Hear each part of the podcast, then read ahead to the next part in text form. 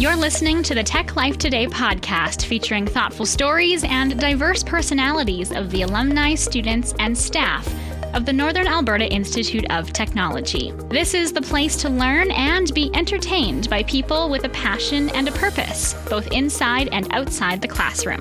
The Tech Life Today podcast is an extension of Tech Life Today, NAIT's online magazine. You can find more stories online by visiting techlifetoday.ca or by going to TechLifeNAIT on Facebook and Twitter. 2020 hasn't gone the way anyone expected. The decade may have started with promise, but that was 2020 BC, before coronavirus. Now, even the simplest tasks, like getting groceries, require extensive planning. When this was recorded in early May, most Alberta businesses were closed for health reasons, as we all dutifully followed the advice of elected officials and public health leaders to help stop the spread. But do you ever wonder how decisions are made in an emergency, or what needs to happen before an emergency is declared?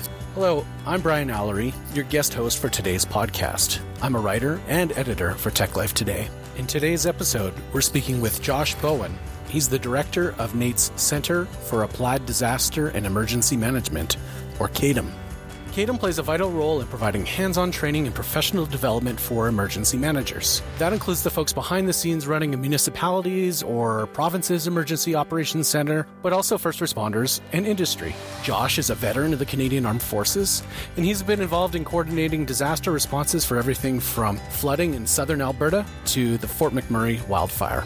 Josh is here today to shed some light on how decisions are made in a disaster, how a pandemic is a very different beast, and about how an institution like NAIT operates in a crisis.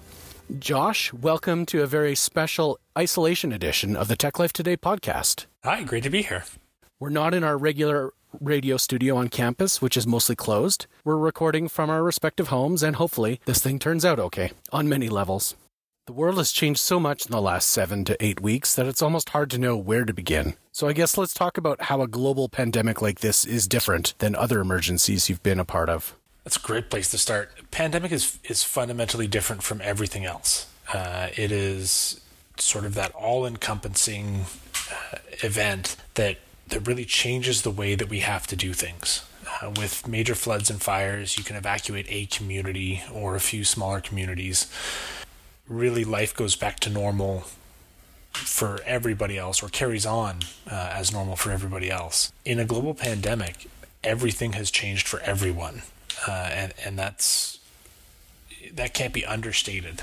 The interesting thing is we're also seeing uh, here in Alberta, we're seeing evacuations of uh, Fort McMurray evacuated again. Um, they've now gone back, and there's a major outbreak and economic disruptions uh, in multiple different areas. There's wildfires. There's there's other flooding, and all of those things are going on within the context of a pandemic where you have to, to very carefully plan how you evacuate people, how you receive them uh, at reception centers, how you ensure that healthcare is able to continue and that you're able to provide those essential social services and essential services for people while still maintaining the physical distancing in order to to flatten the curve and, and eventually stop the spread of, of this pandemic. It, it truly challenges everything that we do. Why do you do what you do? Why do you love uh, disaster and emergency management, which sounds like it could be uh, pretty scary? I think if you ask everybody who does disaster and emergency management professionally, uh, they say I got here by accident. And I mean, my story, I was in the military and um, was supposed to go do uh, post grad work and stumbled into to the degree, then didn't use it, got deployed on uh, four or five different domestic disaster responses uh, and ended up at NAIT teaching it.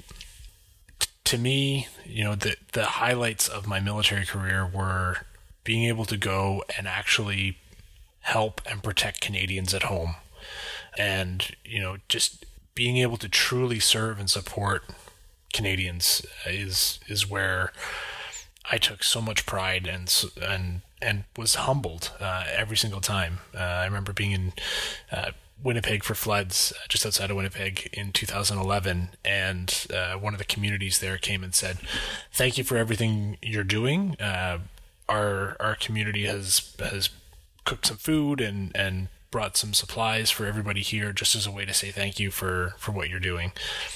and it was people who were facing you know significant flooding on on their lands and their properties and took the time to actually come out and say thank you. Um, and just being able to support people on their worst day is is what it's all about. It sounds like um, in a, in an odd way disasters can bring out the best in people. They absolutely do. Yeah disasters definitely bring out the best in people differences get put aside you know whether it's political ideologies or, or bents, um, it all gets put aside because supporting people, protecting people, protecting life safety is, is what it's all about. Uh, and then working together to find solutions to these wicked problems, to be able to actually come together, solve the problem, and and advance society is is what it's all about. We've all admired how officials like Dr. Deena Hinshaw or Dr. Teresa Tam have stood before live cameras and live streams and calmly shared vital new information.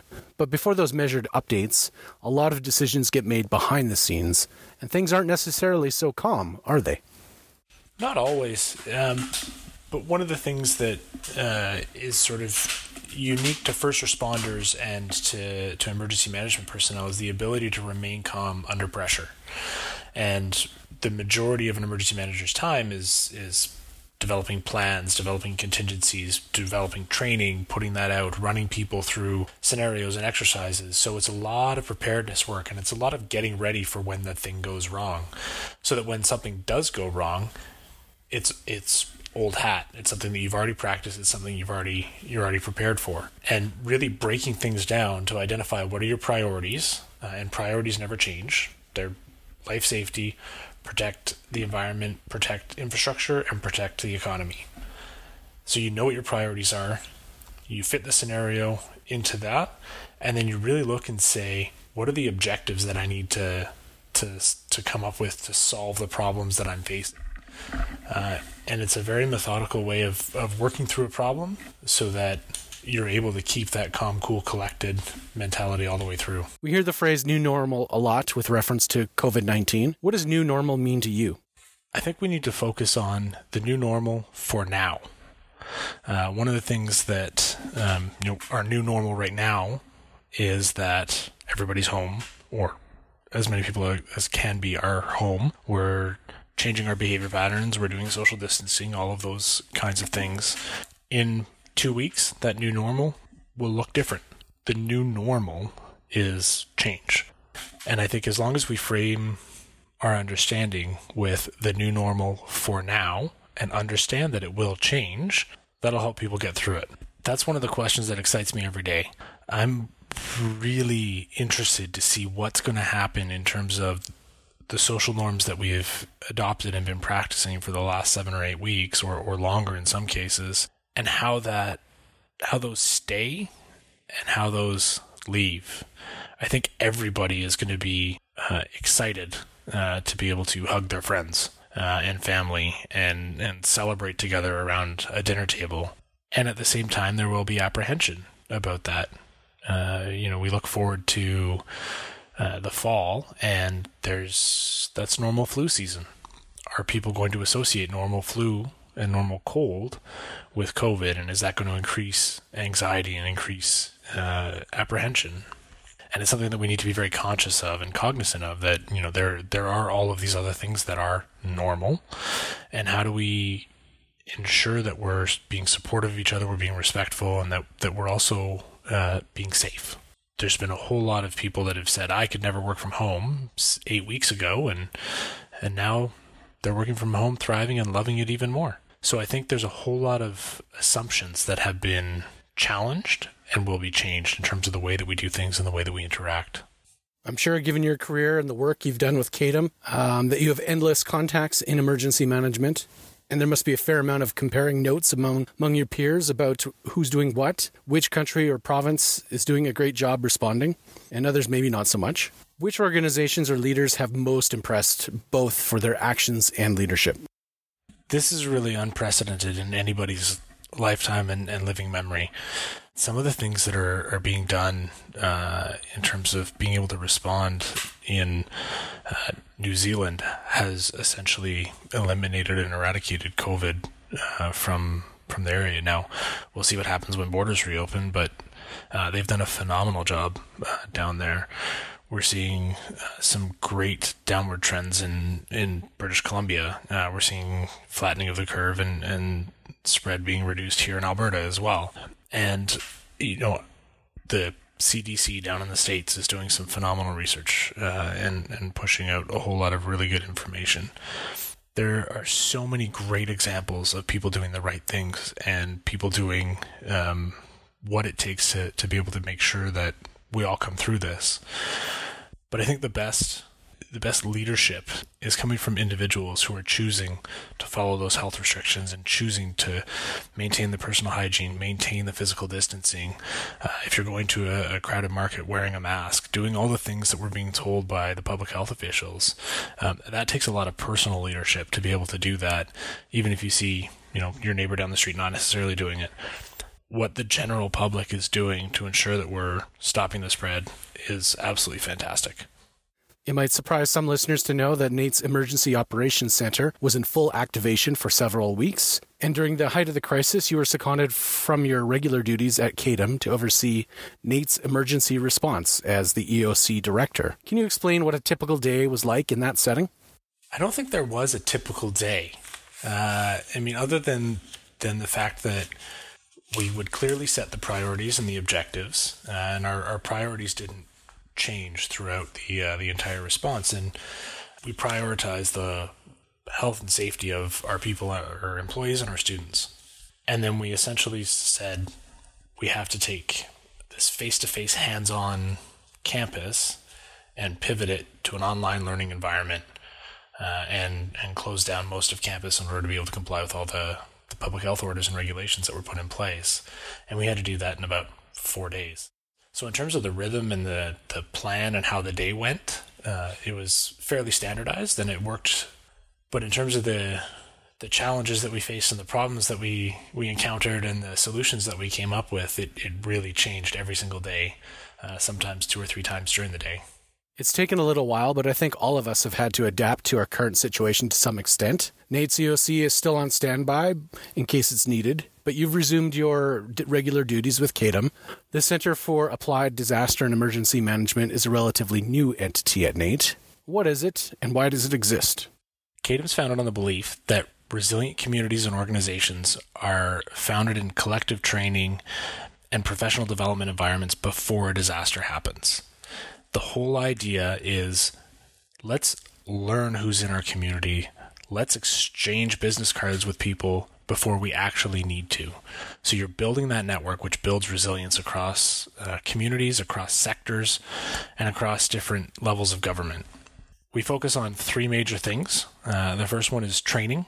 Uh, so we provide face to face courses, some online courses uh, will be coming out shortly, and we run uh, training exercises so that our clients and our, our partners can meet their regulatory requirements, uh, but can also do the things that they should be doing to ensure that they're resilient and that they're able to adapt when a pandemic happens or when a flood happens. The second thing that we focus on is what we call our professional best practices focus, portfolio. And the professional best practices portfolio is really about we learned a whole lot from wildfires in BC in 2017 we learned a whole lot from wildfires in Slave Lake in 2012. But what are they learning in California? What are they learning in uh, Australia? What are they learning in Korea? And how do we take all of those best practices and say, right, these are the things that you need to know when you're responding to a wildfire in your community? And then we share that um, through public engagement and through uh, white papers and, and other uh, guides that we release. And then the last piece is really about enabling decision making and building tool sets that enable decision making. So we've put out a COVID 19 tracking dashboard uh, for Alberta, and really that looks at all of the different pieces of data that are on so many different sites. We aggregate it into one simple display so that you're able to see what's going on. Well, as we record this, it's uh, Emergency Preparedness Week here. What should the average Albertan be doing beyond following public health directives that we all should be doing? If there's one piece of advice that you'd have for people to prepare for a disaster, what would it be? Biggest piece of advice that I would give is one, know the hazards and risks in your community. Uh, if you are prone to overland flooding, if you are in a forest protection area, um, you're prone to wildfire.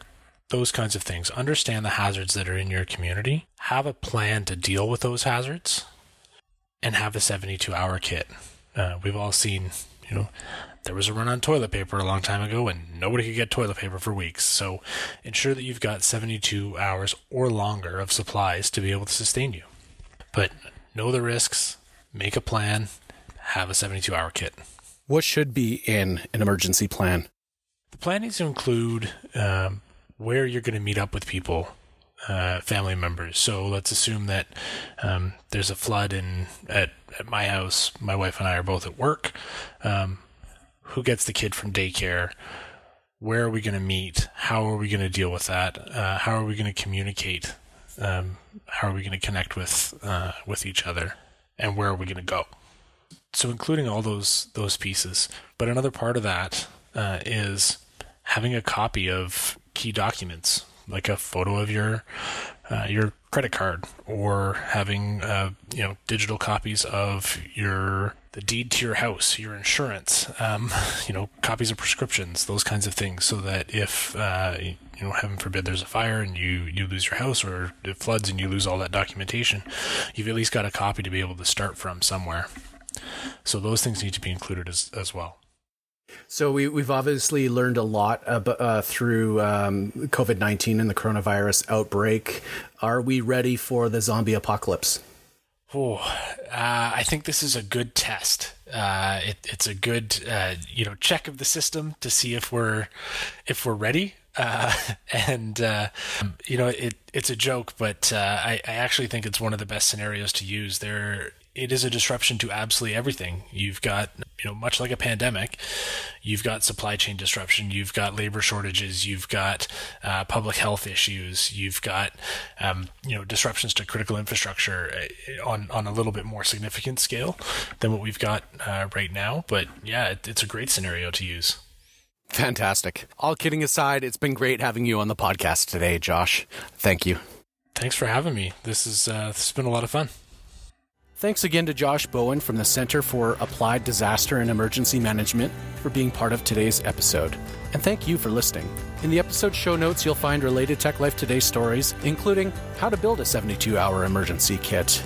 We also feature another interview with Josh about how to evacuate your home on a moment's notice. We also share the story of NAIT alumnus and author Harold Larson, who has answered the call to serve community countless times as a wildland firefighter.